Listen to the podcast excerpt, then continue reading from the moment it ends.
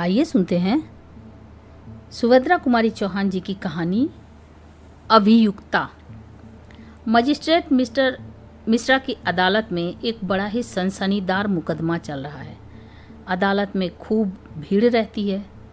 मामला एक 20 बरस की युवती का है, जिस पर बैरिस्टर गुप्ता के लड़के के गले से सोने की जंजीर चुराने का अपराध लगाया गया है। एक तो वैसे ही किसी स्त्री के अदालत में आते ही न जाने कहाँ से अदालत के आसपास मनुष्यों की भीड़ लग जाती है। और यदि कहीं स्त्री सुंदर हुई, फिर तो भीड़ के विषय में कहना ही क्या है? आदमी इस तरह टूटते हैं जैसे उन्होंने कभी कोई स्त्री देखी ही ना हो। इसके अतिरिक्त मज़ेदार बात यह भी थी कि बैरिस्टर गुप्ता स्वयं इस मामले में गवाही देने के लिए अदालत में आए थे। बैरिस्टर गुप्ता शहर के मशहूर बैरिस्टर हैं। शहर का बच्चा बच्चा उन्हें जानता है। सरकारी अफसर उनके घर जुआ खेलते हैं।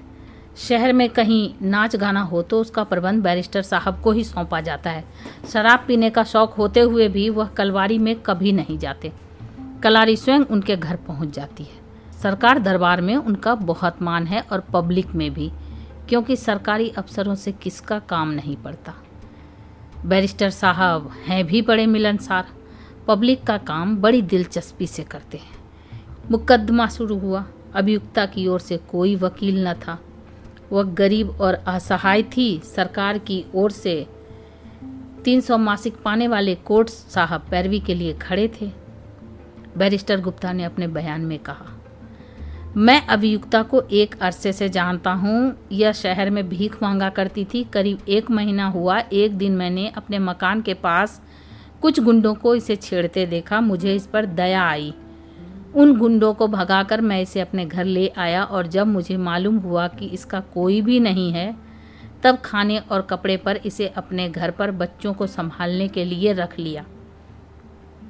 पंद्रह दिन काम करने के बाद एक दिन रात को यह यकायक गायब हो गई। दूसरे दिन मैंने देखा कि बच्चे के गले की सोने की जंजीर भी नहीं है, तब मैंने पुलिस में इत्तिला दी। बाद में पुलिस ने इसे मैं सोने की चेन के साथ गिरफ़्तार किया और मुझसे चेन की शिनाख्त करवाई। मैंने वैसी ही पाँच चेनों में से अपनी चेन पहचान ली। अदालत की टेबल पर रखी हुई चेन को हाथ में लेकर बैरिस्टर गुप्ता ने कहा, यह चेन मेरी है, मैंने खुद इसे बनवाई थी। बैरिस्टर गुप्ता का बयान खत्म हुआ। मजिस्ट्रेट ने गंभीर स्वर में अभियुक्ता की ओर देखकर पूछा, तुमको बैरिस्टर साहब से कुछ सवाल करना है?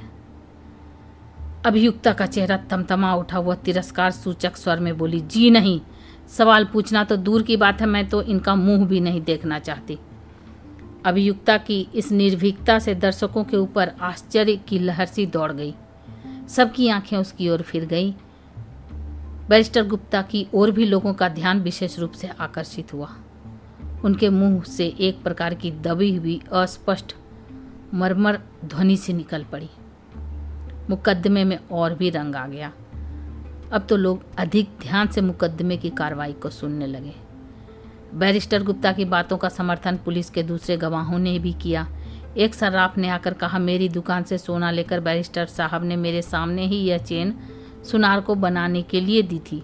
एक सुनार ने आकर बयान दिया। यह चेन बैरिस्टर साहब के लिए मैंने ही अपने हाथ से बनाकर उन्हें दी थी।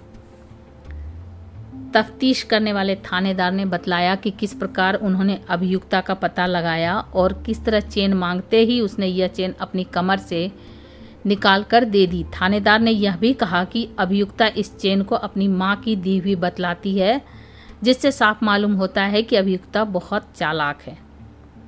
सरकारी गवाहों के बयान हो जाने के बाद अभियुक्ता से मजिस्ट्रेट ने पूछना शुरू किया। तुम्हारा नाम चुन्नी। पति का नाम, मैं कुमारी हूँ। अच्छा तो पिता का नाम? मैं नहीं जानती। मैं जब बहुत छोटी थी, तब या तो मेरे पिता मर गए थे या कहीं चले गए थे। मैंने उन्हें देखा ही नहीं। मेरी माँ ने मुझे कभी उनका नाम भी नहीं बतलाया और अब तो कुछ दिन हुए, मेरी माँ का भी देहांत हो गया। कहते कहता कि आँखें डबडबा आई। दोनों मुँह ढककर वो सिसकियाँ लेने लगी। दर्शकों ने सहानुभूतिपूर्वक अभियुक्ता की ओर देखा, किंतु कोर्ट इंस्पेक्टर ने करे स्वर में कहा, यह नाटक यहाँ मत करो, जो कुछ साहब पूछते हैं उसका जवाब दो। अभियुक्ता ने अपने को संभाला और आँखें पोछकर मजिस्ट्रेट की ओर देखने लगी। मजिस्ट्रेट ने पूछा, तुम्हारा पेशा क्या है? मैं मजदूरी करती हूँ और जब काम नहीं मिलता तब भीख मांगती हूँ, अभियुक्ता ने कहा। मजिस्ट्रेट ने प्रश्न किया, रहती कहाँ हो? जहाँ जगह मिल जाती है। तुमने बैरिस्टर गुप्ता के घर नौकरी की थी? जी हाँ। यह चेन तुमने उनके बच्चे के गले से चुराई? चेन को हाथ में लेकर मजिस्ट्रेट ने पूछा। अभियुक्ता ने बैरिस्टर गुप्ता की ओर देखा। उसकी दृष्टि से घृणा और क्रोध टपक रहे थे। फिर उसने मजिस्ट्रेट की ओर देखकर दृढ़ता से कहा, मैंने जंजीर चुराई नहीं, वह मेरी ही है। यह सुनते ही बैरिस्टर गुप्ता के मुख से व्यंगपूर्ण उपहास की हल्की हँसी निकल पड़ी। इस व्यंग से अभियुक्ता का चेहरा क्षोभ से और भी लाल हो उठा। उसने विक्षिप्त क्रोध के स्वर में कहा, मैं फिर कहती है कि जंजीर मेरी है। मेरी माँ ने मरते समय मुझे यह दी थी और कहा था कि यह तेरे पिता की यादगार है, इसे संभाल के रखना। मजिस्ट्रेट ने पूछा, तुम बैरिस्टर साहब के घर से रात को भाग गई थी? कुछ क्षण के लिए अभियुक्ता चुपसी हो गई। आहत अपमान उसके चेहरे पर तड़प उठा। फिर कुछ सोचकर वह गंभीर स्वर में बोली, जी हाँ मैं बैरिस्टर साहब के घर से भागी। पहले जब इन्होंने मुझे गुंडों से बचाकर अपने घर में आश्रय दिया, तब मेरे हृदय में इनके लिए श्रद्धा और कृतज्ञता के भाव थे। परंतु वे धीरे धीरे घृणा और तिरस्कार में बदल गए।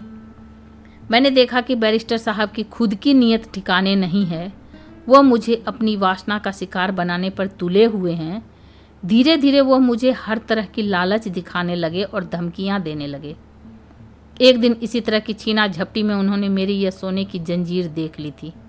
इसीलिए चोरी का झूठा इल्ज़ाम लगाने का इन्हें मौका मिला।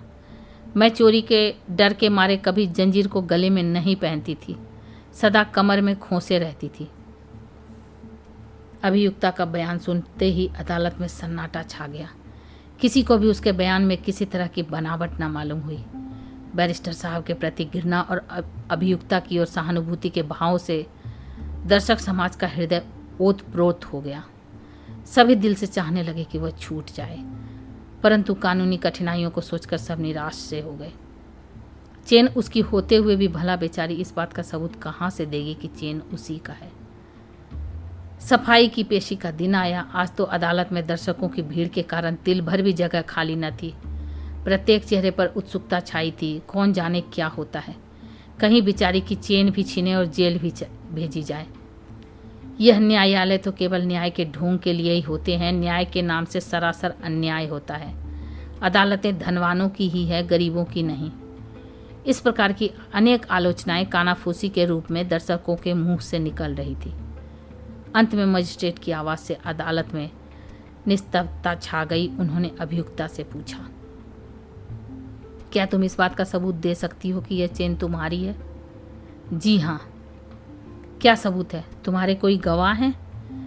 मेरा सबूत और गवाह वही चेन है, अभियुक्ता ने चेन की ओर इशारा करते हुए कहा। सबने संदेह सूचक सिर हिलाया। कुछ ने सोचा, शायद यह लड़की पागल हो गई है। मजिस्ट्रेट ने पूछा वह कैसे? वह उनकी दिलचस्पी और बढ़ गई थी। चेन मेरे हाथ में दीजिए, मैं आपको बतला दूँगी। मजिस्ट्रेट के इशारे से कोर्ट साहब ने चेन उठाकर अभियुक्ता के हाथ में दे दी। चेन दो लड़ी थी और उसके बीच में एक हृदय के आकार का छोटा सा लॉकेट लगा था, जो ऊपर से देखने में ठोस मालूम पड़ता था, परंतु अभियुक्ता ने उसे इस तरह दबाया कि खुल गया। उसे खोलकर उसने मजिस्ट्रेट साहब को दिखलाया, फिर बोली, यही मेरा सबूत है, यह मेरे पिता की तस्वीर है। मजिस्ट्रेट ने उत्सुकता से वह लॉकेट अपने हाथ में लेकर देखा और देखते ही रह गए। लॉकेट के अंदर एक बीस वर्ष के युवक का फ़ोटो था। मजिस्ट्रेट ने उसे देखा, उनकी दृष्टि के सामने से अतीत का एक धुंधला सा चित्रपट फिर गया। बीस वर्ष पहले वह कॉलेज में बीए फाइनल में पढ़ते थे। उनके मेस की महाराजिन बुढ़िया थी, इसलिए कभी कभी उनकी नातिन भी रोटी बनाने आ जाया करती थी। उसका बनाया हुआ भोजन बहुत मधुर होता था। वह थी भी बड़ी हंसमुख और भोली। धीरे धीरे वह उसे अच्छी अच्छी चीज़ें देने लगे। छिप छिप कर मिलना जुलना भी आरंभ हुआ। वह रात के समय बुढ़िया महाराजिन और उसकी नातिन को उसके घर तक पहुँचाने भी जाने लगे।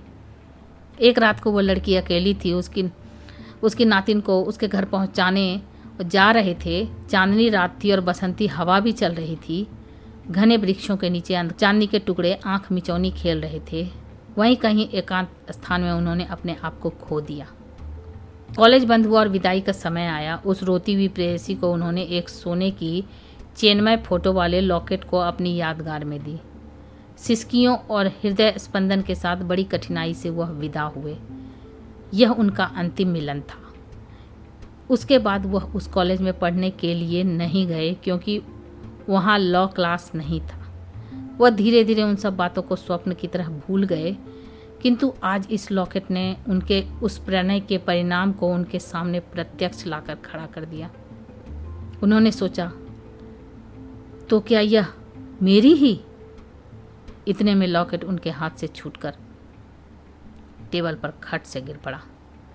उसकी आवाज़ से वह चौंक पड़े। दर्शक भी चौंक उठे।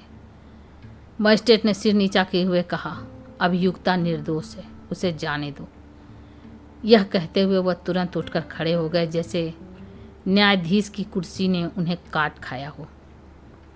तो ये आप सुन रहे थे सुभद्रा कुमारी चौहान जी की कहानी, अभियुक्ता रेणु की आवाज़ में। ऐसी अद्भुत कहानियों को सुनने के लिए मेरे चैनल को सब्सक्राइब करें, लाइक करें और शेयर करें। Thank you.